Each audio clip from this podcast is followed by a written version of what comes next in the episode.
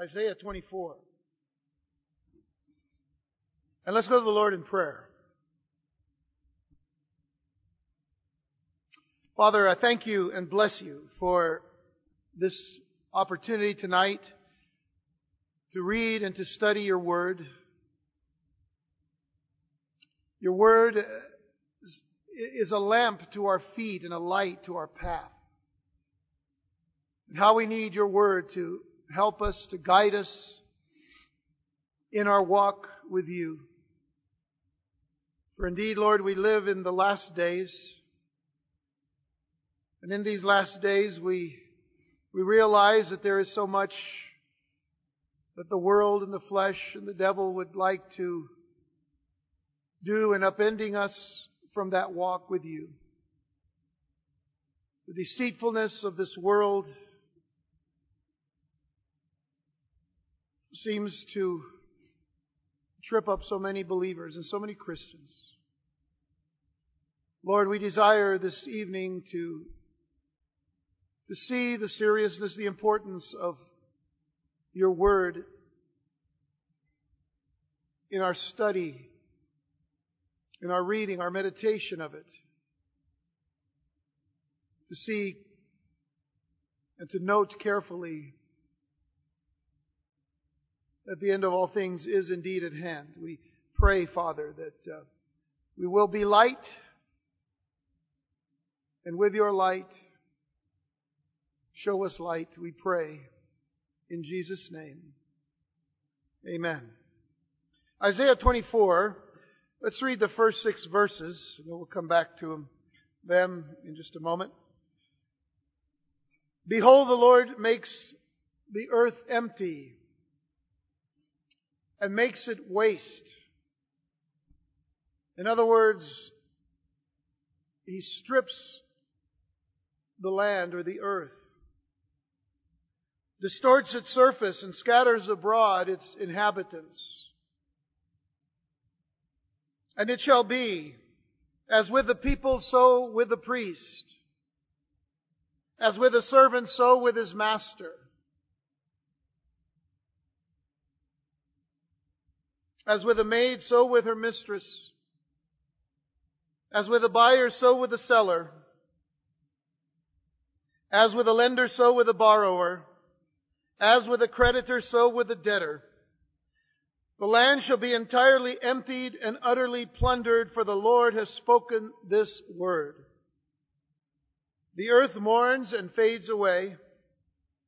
The world languishes and fades away. The haughty people of the earth languish. The earth is also defiled under its inhabitants because they have transgressed the laws, changed the ordinance, broken the everlasting covenant. And therefore the curse has devoured the earth, and those who dwell in it are desolate. Therefore the inhabitants of the earth are burned, and few men are left. We are entering into a new section of Isaiah's prophecy, chapters 24 through 27, which has been called by some, and, and I should say that chapter 24 itself has been called by some Bible commentators Isaiah's little apocalypse.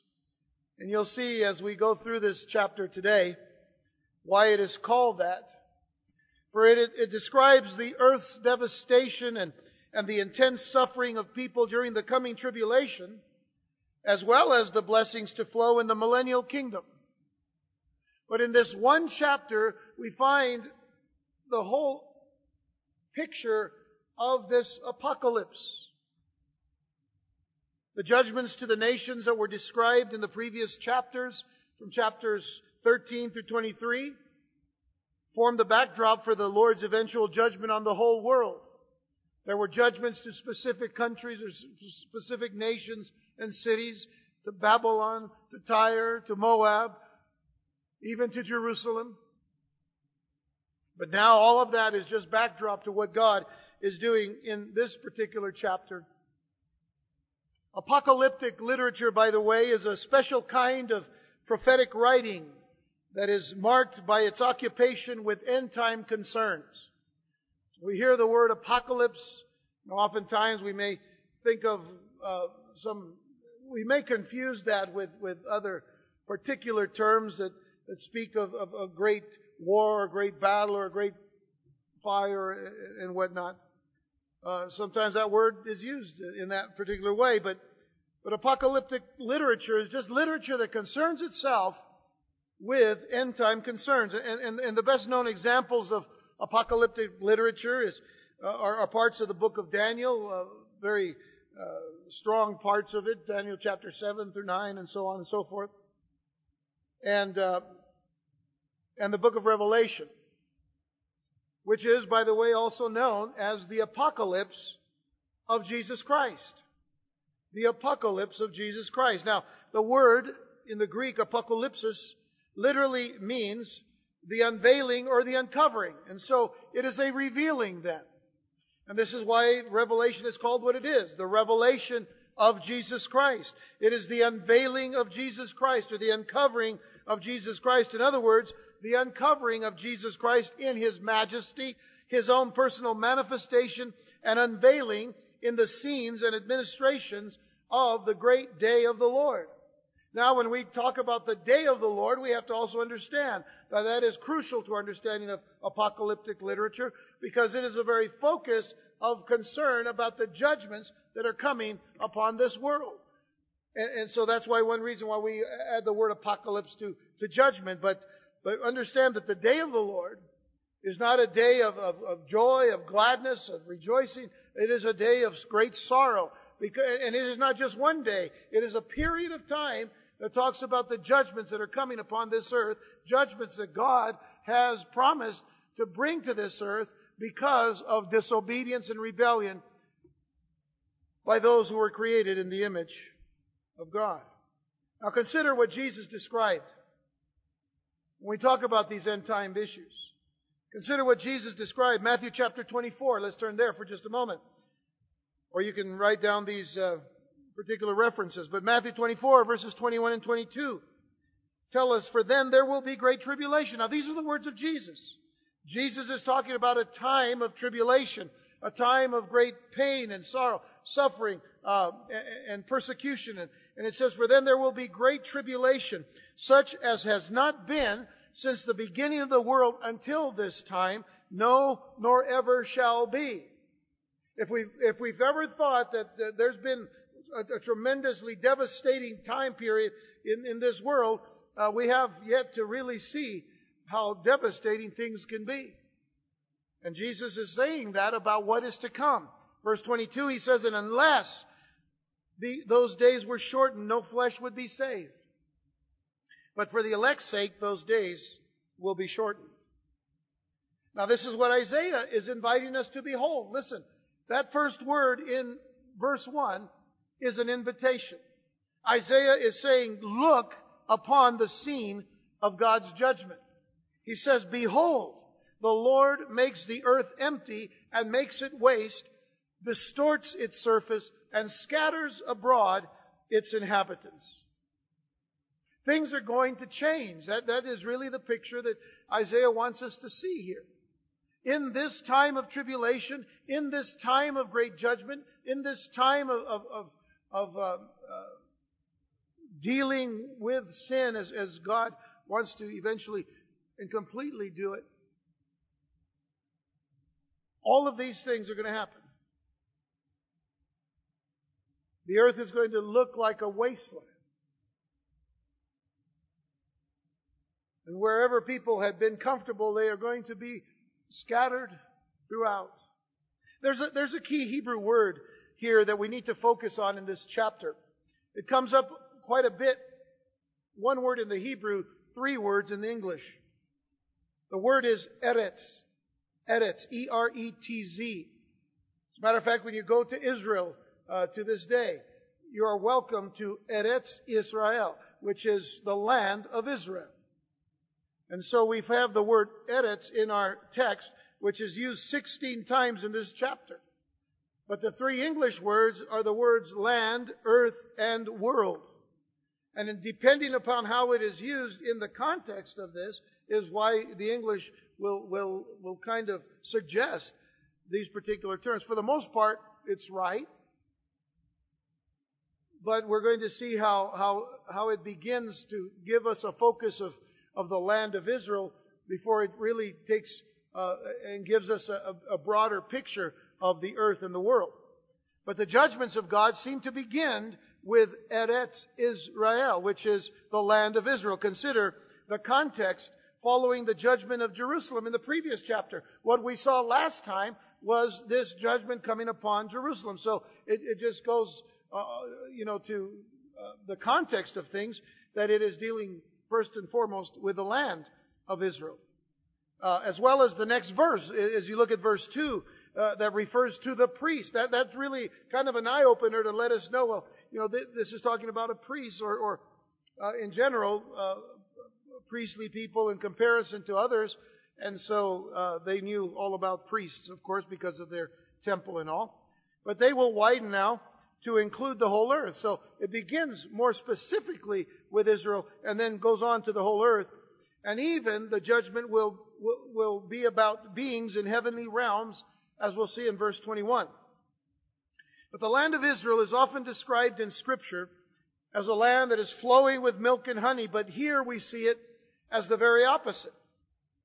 A land that is parched, a land that is dry, unable to sustain its inhabitants, who are fleeing in terror due to the judgments of the Lord. Now, there are some indications here that this you know, coincides with things that Jesus said in Matthew chapter 24, what he said in Luke chapter 21, Mark chapter 13. When you go back to read these particular passages, you realize that there is some mention of the scattering away from this particular land, the land of Israel. And then uh, there is a phrase that uh, we don't want to gloss over hastily. We don't go through it right away and just leave it uh, being, and it's better really read in the King James. So in the King James version of Isaiah 24 verse 1, it says, Behold, the Lord maketh the earth empty and maketh it waste. And notice the next phrase, and turneth it upside down. that's an important phrase. The way it's written there, that's, that's literally what it says. Turneth it upside down and scatters abroad the inhabitants thereof. Rather than just, you know, the, the thought of distorting its surface, it's turning it upside down. Uh, everything, in other words, everything that unbelieving Israel has trusted in will be broken in pieces. Everything that it trusted in is going to be turned upside down. And, and usually when that happens, of course, things are upset. Things are, are, are not the way they're supposed to be, or at least in the minds and hearts of people. And, and so things are going to be turned over and, and broken, really. And their hopes will turn out to be only idle dreams because while they have returned to their own land, they do so right now, even today. They do so in unbelief. They have counted on their own ability to enable them to become and to build a great nation again in the land of their forefathers. I'm not saying something, I'm not, I'm not giving my commentary here. The land of Israel today is there because God wants his, wants his people there. But there, in their hearts, for the most part, in their hearts, they have survived the Holocaust. They have survived the, the various and, and, and many uh, uh, uh, captivities to be where they are, they have gotten themselves there. So they say, or so they think. The majority of them, of course. There are, there are many religious people who know it, that it's God, but many of the Jews that are living in the land today, they're atheists. They don't believe in God. They, they just wrote God off because of the Holocaust. They, they said, well, if God is going to do this to people, then, then we have no God.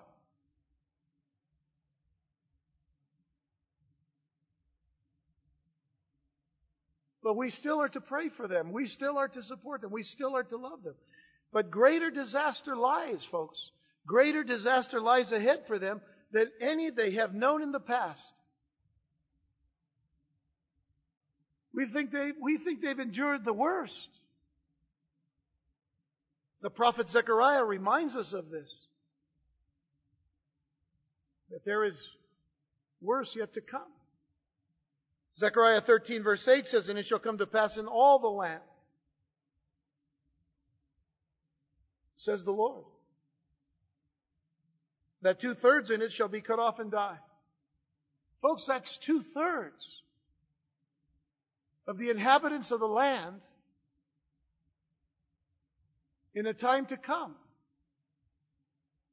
But one third shall be left in it, a remnant. God has always left a remnant.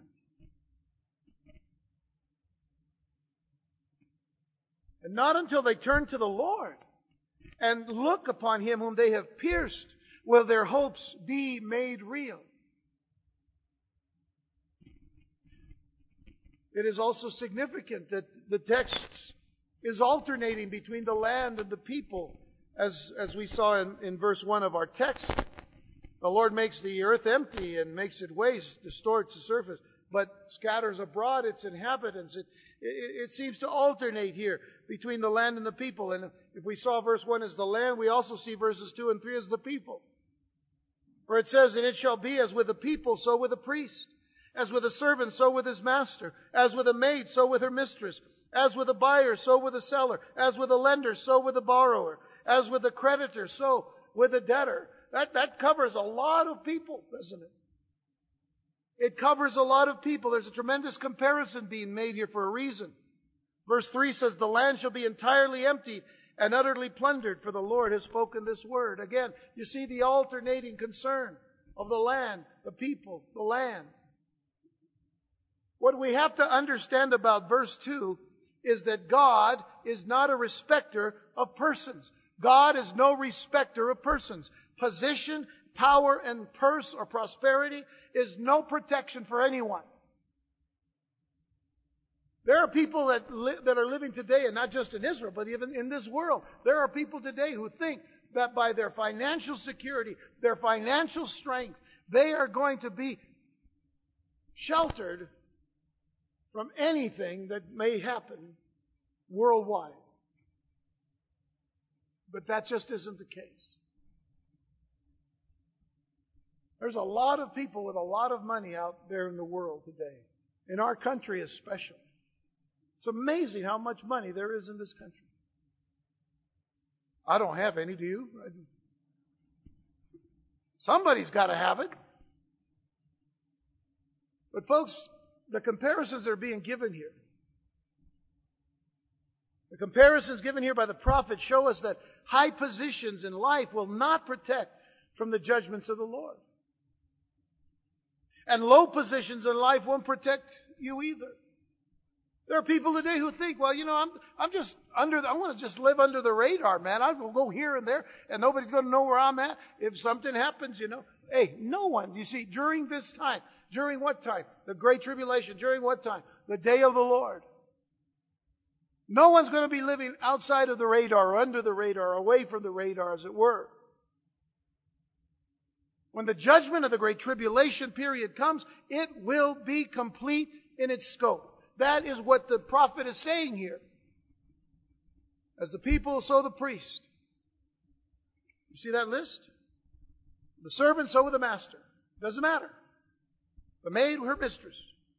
The buyer, the seller. The lender, the borrower. The creditor, the debtor. Doesn't matter, which side of the, you know, which side of the counter you're on. The judgment of God is going to touch every person. There will be no advantage to any special position in society. The judgment will affect all on earth. Our security. And we're not in the Great Tribulation right now, but nonetheless, our security right now is not in anything of this world. It is not, you know, as, as the as the psalmist says, you know, we don't trust in chariots or horses. We trust in the Lord. Our security must be in Jesus Christ and Him alone. He's our, he's our sword. He's our shield. He's our buckler. He's our ever present help in time of need. He is everything that we need. He's our great shepherd. He is the door to the, to the sheepfold. He is the, he is the shepherd himself. He is the creator. He is God. He is the one that we need to come to and rest in, you see. We are to find our safety, our security in Jesus Christ. The Lord is my shepherd, I shall not want. I, I won't want anything. I, I, I won't desire anything. Because I have everything in Christ.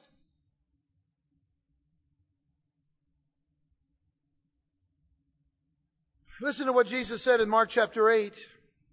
When he had called the people to himself with his disciples also, he said to them, verse 34, Whoever desires to come after me, listen, he said, let him deny himself and take up his cross and follow me. For whoever desires to save his life will lose it.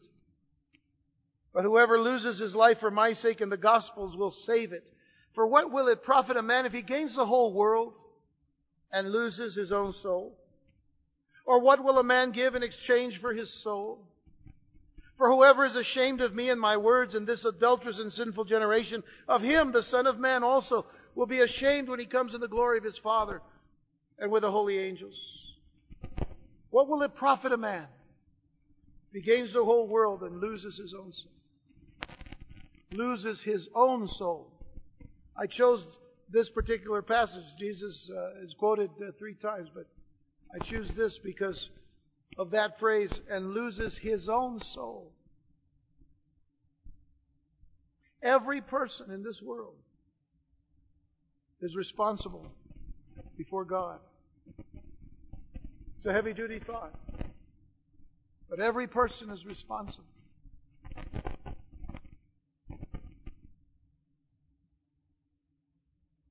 What will it profit? It doesn't, you see. That's the answer. It doesn't profit.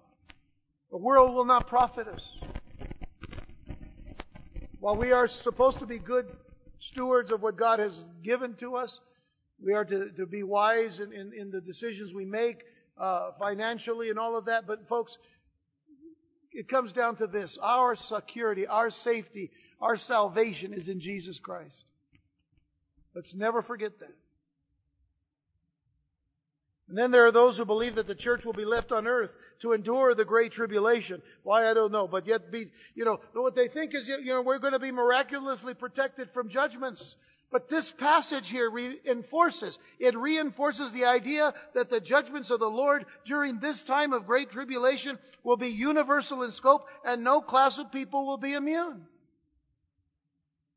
So God knows what He's doing when He talks about taking His own people out of the way when that tribulation period comes.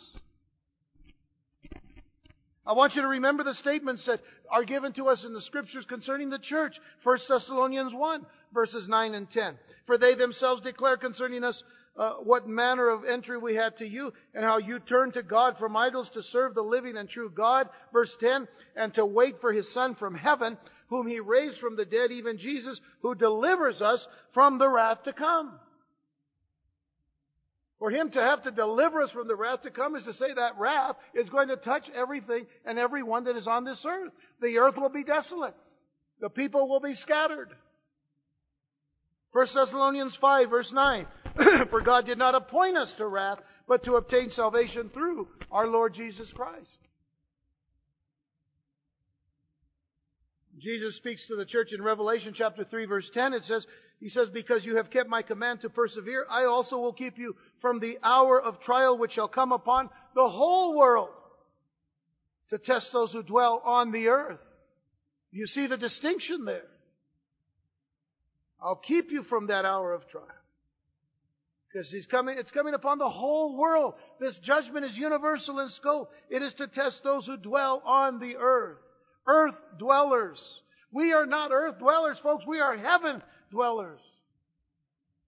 We are already sitting in heavenly places in Christ Jesus. Ephesians tells us that. We are not of this world, the Bible tells us. We are ambassadors of Christ coming through this world, but we're not of this world. Let's get it clear. How awesome in, in, in, in scope, how, how dreadful it's going to be. And so, what is the reason for the desolation depicted and the, and the punishment that is given? What is the reason then for this? Verses 4 and 5, let's look at it. The earth mourns and fades away. The world languishes and fades away. You know what it means to languish? It, means to be feeble and to be weak. The world becomes feeble and weak and it fades away. The haughty people, in other words, the proud people of the earth, they languish. They're not so great as they thought. They're feeble and they're weak as well. In other words, they're sick. Honestly, that's what the word means. They're sick.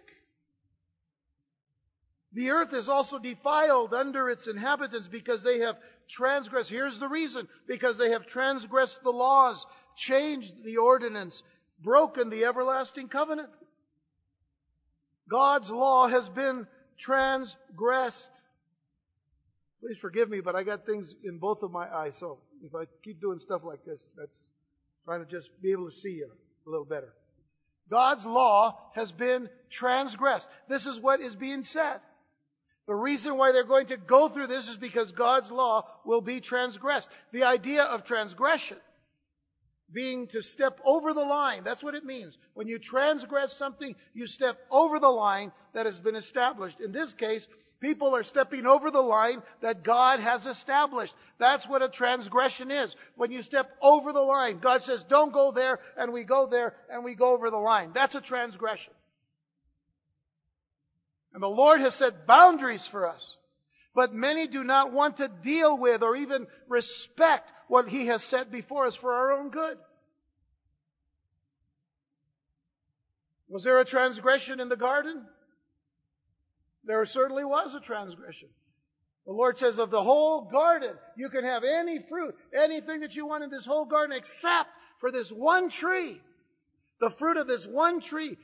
You don't want to even go there because on the day that you eat of this tree, you will surely die. He says, here's a boundary. Don't cross it. And they crossed it and man died spiritually. And from that point on, man began to die progressively sooner than was to be expected.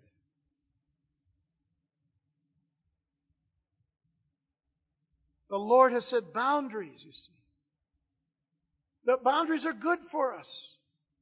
They help us to stay on track with, with Him. I mean, even in our own laws, uh, uh, in our own civil laws, in uh, municipal laws, state laws, you know, even the laws of, federal laws, whatever.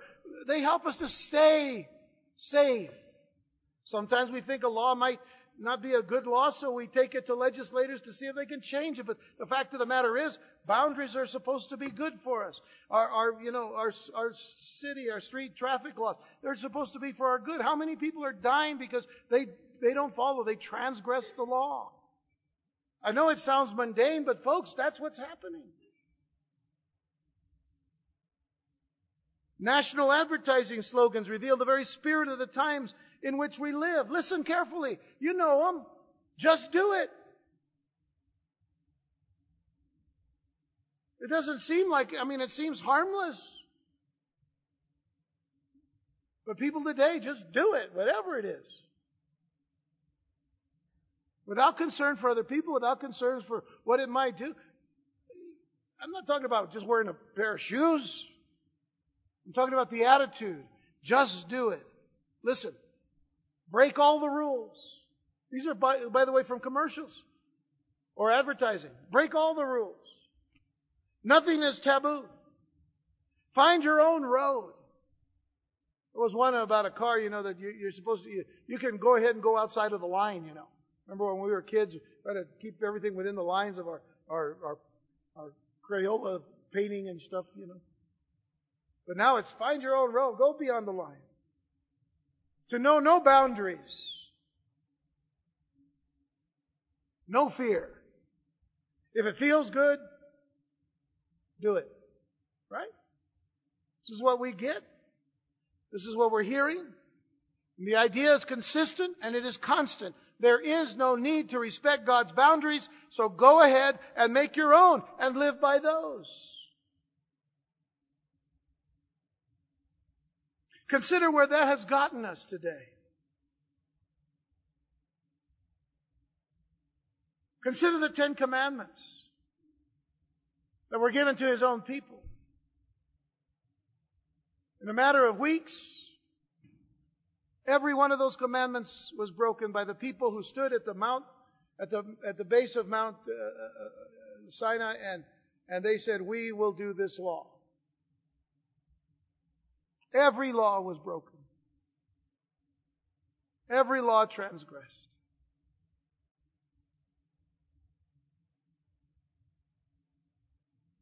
Thou shalt love the Lord your God, and only him shall you worship. You shall make no graven images. Not long after this, off they go to move Aaron to make a golden calf. You see, that one transgression in the garden has opened the floodgates. We have God's law, we have God's word now. Talks about how we are to love one another and how we are to love God. In those two hang all the law and the prophets. But where is the us? Romans chapter 1, verses 20 through 25. For since the creation of the world, his invisible attributes are clearly seen. In other words, everything God has done can be seen, being understood by the things that are made, even his eternal power and Godhead, so that they are without excuse. In other words, man is without excuse. We, we know God. Notice what it says, because although they knew God, they did not glorify him as God, nor were thankful. God set boundaries. They didn't like the boundaries. They said, well, we're not thankful for that, but became futile in their thoughts and their foolish hearts were darkened. Notice verse 22. Professing to be wise, they became fools. Isn't that the, the, the nature of, of, of the world today? Professing to be wise, they become fools and changed. I want you to notice the word changed there. And changed the glory of the incorruptible God into an image made like corruptible men and birds and four-footed animals and creeping things. Therefore God also gave them up to uncleanness in the lust of their hearts to dishonor their bodies among themselves. That is going on tremendously today. Who exchanged the truth of God for of the lie and worshiped and served the creature rather than the Creator who is blessed forever. Amen. The boundaries have been crossed. They changed the glory of the incorruptible God. And what is the next thing that we see in our text? They changed something else. They not only transgressed the laws, they changed the ordinance, it tells us. This is so significant, especially in our own time, for this tells us that the ordinance, and by the way, you know what the word ordinance there is in the Hebrew? Torah. It is the word Torah, the law. Has been changed to accommodate mankind's desire for a lighter or even non-existent moral code. They've changed it.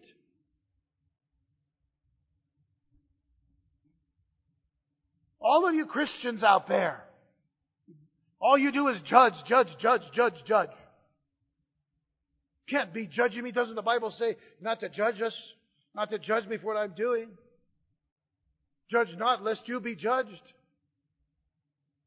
They use that often, you know, the, the, the, people who think that they're right with God, but they're not, you know, because they're, they're wanting to establish, you know, they want, they want to be right in what they're doing. What does it tell us in the Old Testament? Those who are right in their own eyes. So they changed the ordinance. It's no longer what God wants us to do anymore. Now we just need to be like Jesus. Let's just love one another. Let's, you know, and, and, and be tolerant with each other. Hey, listen, you know, the Christian has to be tolerant with everybody, but no one is tolerant with us.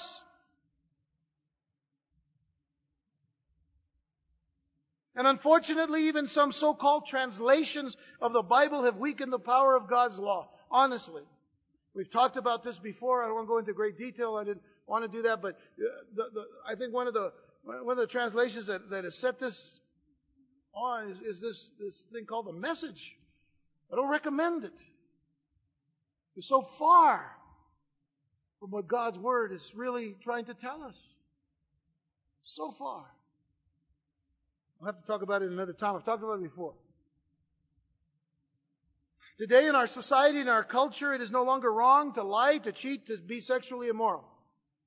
We know it is, but in people's minds, it's no longer wrong. Some of these things should even be celebrated with approval. And it is. It's being done. Uh, people are celebrating, you know, uh, lifestyle things and, and all kinds of stuff and, and parading it around as if it's okay now. It wasn't okay then. It's not okay now. Desiring to change the law, which we know, of course, that it cannot be changed, mankind has become ripe for judgment, you see. Mankind has become ripe for judgment. 2 Timothy chapter 3. Now, I'm not going to start at the beginning of this chapter, 2 Timothy 3. You can read it yourself. Perilous times, right? But notice what it says. People want to have a form of godliness. Well, look, look at what it says. Having a form of godliness, but denying its power. And from such people turn away. For of this sort are those who creep into households and make captives of gullible women, loaded down with sins, led away by various lusts, and knowing this, always learning and never able to come to the knowledge of the truth. It is amazing to me how many people who have a whole bunch of little letters after their names because they've gone to, you know, the seminary or cemetery or whatever you want to call it, and they've gone over there and they, they study all these books and they study all this, this stuff, but they stay away from God and they have all of this knowledge and they keep saying, well, that's not exactly what the Bible says and that's not exactly what God said. That's not exactly what Jesus said. And they say all of this. They're always learning, but they're never able to come to the knowledge of the truth. And notice what Paul says. He says, Now, as Jannes and Jambres resisted Moses, so do these also resist the truth. That is changing the ordinance, you see. Men of corrupt minds disapprove concerning the faith, but they will progress no further. Paul says there's a stop to this. They will progress no further, for their folly will be manifest to all, as theirs also was. As Jannes and Jambres' uh, folly was, so will those be who reject the ordinance of God. The third thing is that they have also broken the everlasting covenant. God had entered into a covenant with man. We know this. I spoke about this, you know, the, the eternal covenants, the everlasting covenants. Uh, we, we, we talked about the Abrahamic covenant, the Davidic covenant, and so on. But, but, but they broke a, a, an everlasting covenant. And folks, understand this. God is the one who keeps everlasting covenants. And this is not a specific covenant that's being mentioned or so much so as it is that, you know, whatever covenant God says He's going to make with His people, His people sometimes don't keep that covenant. But this is an overall thing, and I'll, I'll explain in just a moment. But God had entered into a covenant with man, and man turned his back on God's covenant. God is still going to keep his promise. God is still going to keep his word. But man, in this particular case, broke the covenant. How do we know this? Well, the covenant that is referred to here is probably found in Genesis chapter 9. And I'm going to read, you, read to you verses 16 and 17 of Genesis 9. You all know this. It's after, uh, after the flood. And after the floods had receded and so on and so forth. It tells us that the rain shall be in the cloud, it says. The rainbow, I should say, shall be in the cloud and I will look on it to remember the everlasting covenant. Listen to, listen to what it says. The everlasting covenant between God and every living creature of all flesh that is on the earth. Of every living creature that is on the earth. Uh, of all flesh. And God said to Noah, This is the sign of the covenant which I have established between me and all flesh that is on the earth. God pledged himself to show his mercies toward the world by never again judging the world by water and by flood, as it were. But nevertheless, it didn't matter. A polluted race pollutes the earth, and chaos is the result. Little by little, you see, man began to break this particular covenant. God is going to be faithful. He'll, he'll never do this one uh, again. Yes, there have been floods, but never like a, worldwide uh, flood as, as, as, it happened then. Why? Because God is faithful to His word. But Israel sins. And, and this is specific now, not so much general, but specifically, Israel's sins polluted the promised land. Israel's sins polluted the promised land. Numbers 35. Listen to this, verses 33 and 34. So you shall not pollute the land where you are, for blood defiles the land, and no atonement can be made for the land for the blood that is shed on it, except by the blood of him who shed it. Therefore do not defile the land which you inhabit, in the midst of which I dwell, for I, the Lord, dwell among the children of Israel. And so it's really simple then that, that uh, to understand here that, that, that it is man that has polluted the land that God said, I've made an everlasting covenant with you. I'm not going to break that covenant. But what did man do? Man continued to sin. And in particular, God's people sinned on the land. And so we find the result in verse 6 of our text in Isaiah 24. It says, Therefore the curse has devoured the earth. Verse 6. Verse 6. Therefore the curse has devoured the earth, and those who dwell in it are desolate. And therefore the inhabitants of the earth are burned, and few men are left. The ultimate judgment, the great tribulation, comes due to man's hardened and repeated rejection of God, which leads us to the scene of judgment itself in the next chapter, or next part of the chapter, verse 7. The new wine fails, the vine languishes. What does languish mean? To be feeble and to be weak, to be sick. The new vine fails, the vine languishes, all the merry hearted sigh. The mirth of the tambourine ceases. The noise of the jubilant ends. The joy of the harp ceases. Folks, stop there for just a moment and think about this.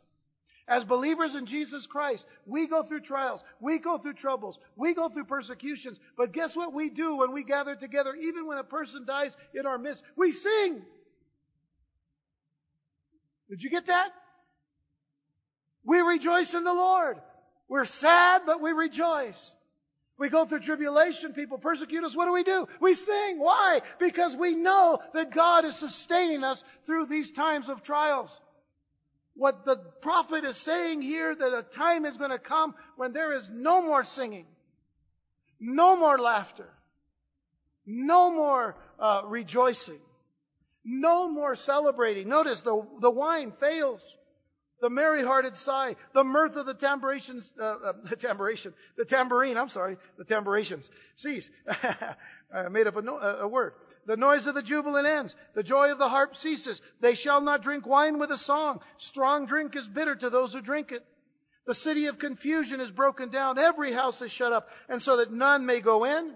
There is a cry for wine in the streets. All joy is darkened. The mirth of the land is gone. In the city desolation is left, and the gate is stricken with destruction. And when it shall be thus in the midst of the land among the people, it shall be like the shaking of an olive tree, like the gleaning of grapes when the vintage is done. Here we are given a vivid illustration of what it will be like on the earth during the day of the Lord. In Eretz Yisrael, the harvest will, was usually a time of great joy. When the harvest was to be gathered, they rejoiced. But there will be no joy because there will be no harvest. The judgments of God will bring destruction upon the crops as well as the workers. Consider Revelation chapter 6 verse 8. And by the way, this particular little apocalypse of chapter 24 in Isaiah, uh, you can read all of chapter 6 and you, you see a, a lot of, of, uh, of uh, corresponding verses here. But in Revelation 6 verse 8, John says, So I looked and behold a pale horse and the name of him who sat on it was death and Hades followed with him and power was given to them over a fourth of the earth to kill with sword, with hunger, with death and by the beasts of the earth. If you jump down to verse 15, it says, So the four angels who had been prepared for the hour and day and month and year were released to kill a third of mankind. Folks, it is not going to be a time when there's going to be any singing, any rejoicing, any music, any merriment, any mirth. And then he gets specific and he says the city of confusion. And he mentions the city of confusion there in verse 10.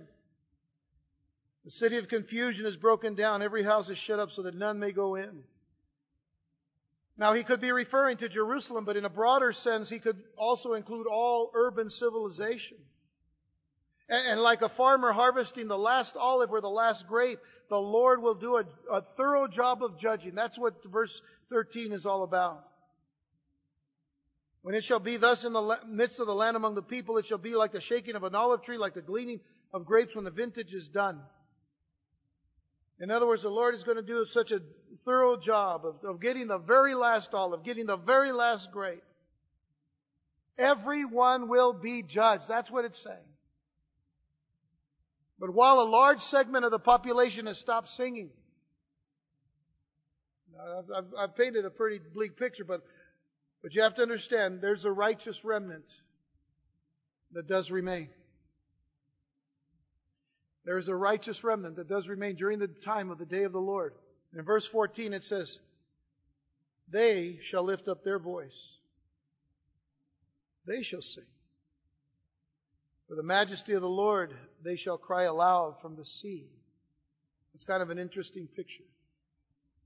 You might think that it's a remnant that's on boats somewhere. The word sea has oftentimes been used for just a grand multitude of people. So from the midst of all of this destruction, all of this stuff, God has not forgotten His remnant. Therefore glorify the Lord, it says, in the dawning light. The name of the Lord God of Israel in the coastlands of the sea. For from the ends of the earth we have heard songs, glory to the righteous. But I said, I am ruined. Now this is, this is, this is Isaiah saying, I am ruined, ruined. Woe to me, the treacherous dealers have dealt treacherously. Indeed, the treacherous dealers have dealt very treacherously. So there's this slight mention of, of, of, a remnant, but, but even while a preserved remnant is heard singing the praises of the Lord God for His saving grace, the prophet is mourning the horrors of the great tribulation. Knowing it to be a time of treachery, which is deceit, and, and a time of betrayal. The phrase glory, or I should say the phrase that is given there, glorify the Lord in the dawning light. When you read that in the King James Version, it, it really, it really gives us a, a, a kind of a different picture here. Because it says, glorify ye the Lord in the fires. Glorify ye the Lord in the fires. And while we may not be going through the great tribulation ourselves, we will still go through fire in our lives. And that's the picture that the prophet wanted us to see. Glorify the Lord in the fires. Nevertheless, we can rejoice. And we do, I just mentioned it. We rejoice in the fires. Peter in 1 Peter chapter 1 verses 6 and 7, he said, In this you greatly rejoice, though now for a little while, if need be, you have been grieved by various trials, that the genuineness of your faith, being much more precious than gold that perishes, though it is tested by fire, may be found to praise, honor, and glory at the revelation of Jesus Christ. Tested by fire. The very mention of gold that perishes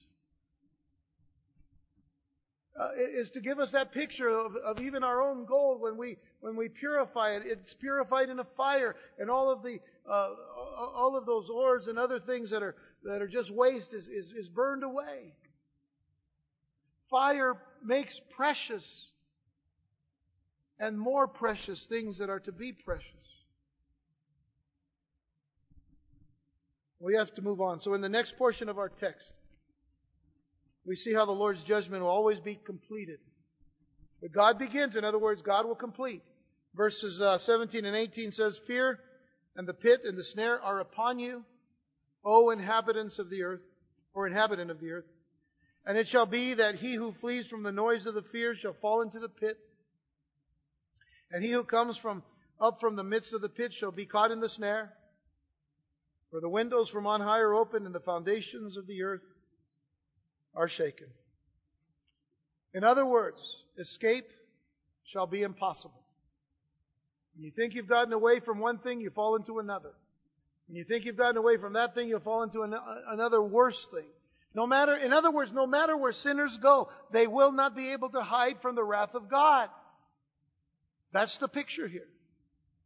As a matter of fact, if you go back to Revelation 6, I, I want you to read that uh, tonight or tomorrow, but Revelation 6 verses 15 and 17 says, And the kings of the earth, the great men, the rich men, the commanders, the mighty men, every slave and every free man hid themselves in the caves and in the rocks of the mountains and said to the mountains and the rocks, Fall on us and hide us from the face of him who sits on the throne and from the wrath of the Lamb, for the great day of his wrath is come, and who is able to stand? You see, nobody will be able to stand.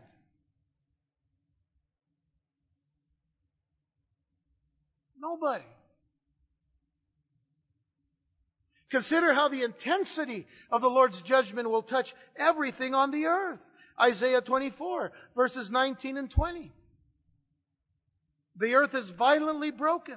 The earth is split open. The earth is shaking or shaken exceedingly. The earth shall reel to and fro like a drunkard. Uh, well, I don't want to talk about I was going to say, have you ever seen a drunkard? Reeling to and fro. And shall totter like a hut, it says. Its transgression shall be heavy upon it. It will fall and not rise again. The Lord is going to shake everything, while everything that man has made is going to stagger like a drunk and collapse like a flimsy hut or, or, or, or tent. Or as I heard in a movie one time, a wet taco. You ever try to eat a wet taco? It just falls apart, right? You know, you see, it doesn't. That's that's what what it means. Just something that's flimsy. What man does, man thinks we make great things. Hey, it falls apart. There's mention in the 16th chapter of Revelation of a great earthquake.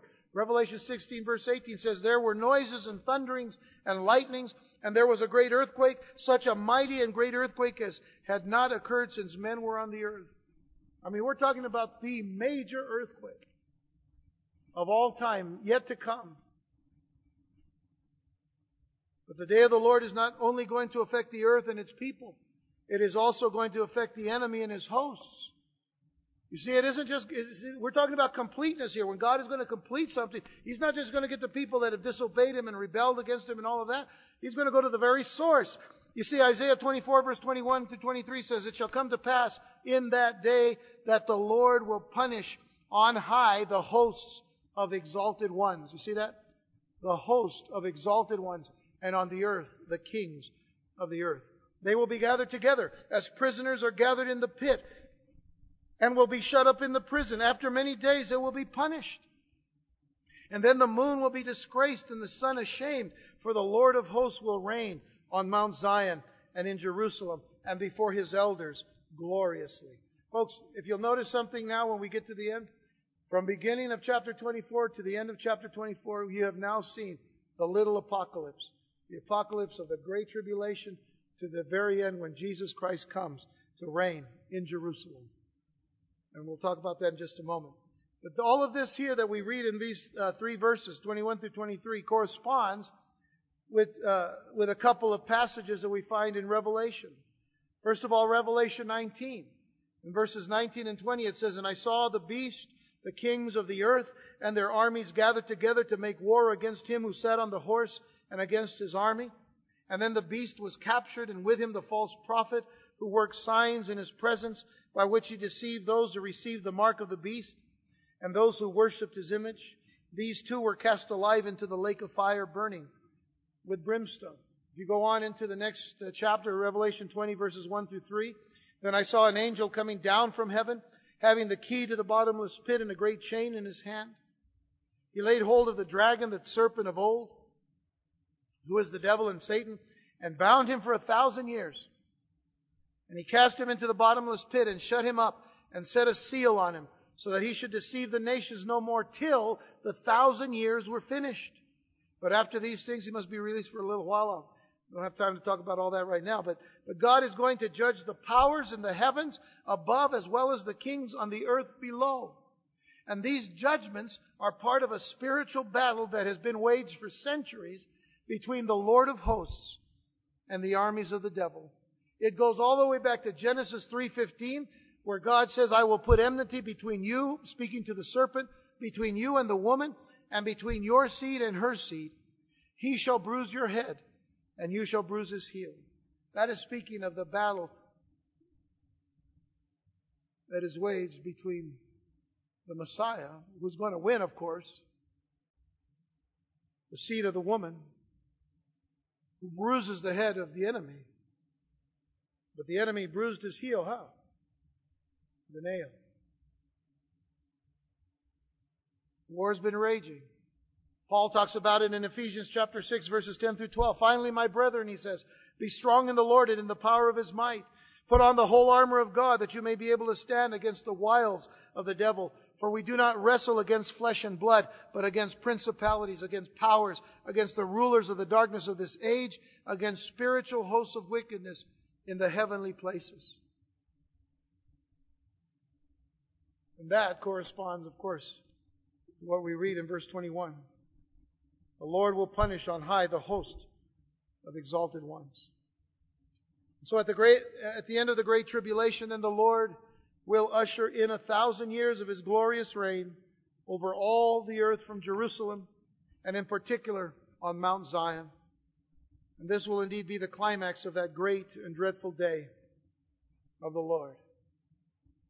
The beginning of the millennium, Jesus Christ comes, goes through that eastern gate, establishes himself on the throne of David.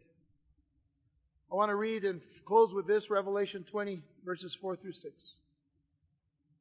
John says, And I saw thrones, and they sat on them, and judgment was committed to them. And then I saw the souls of those who had been beheaded for their witness to Jesus and for the Word of God, who had not worshipped the beast or his image and had not received his mark on their foreheads or on their hands. And they lived and reigned with Christ for a thousand years. If you remember a couple of weeks ago, we talked about uh, the coming of Christ before a millennial period, a, a thousand year period, and this is it here.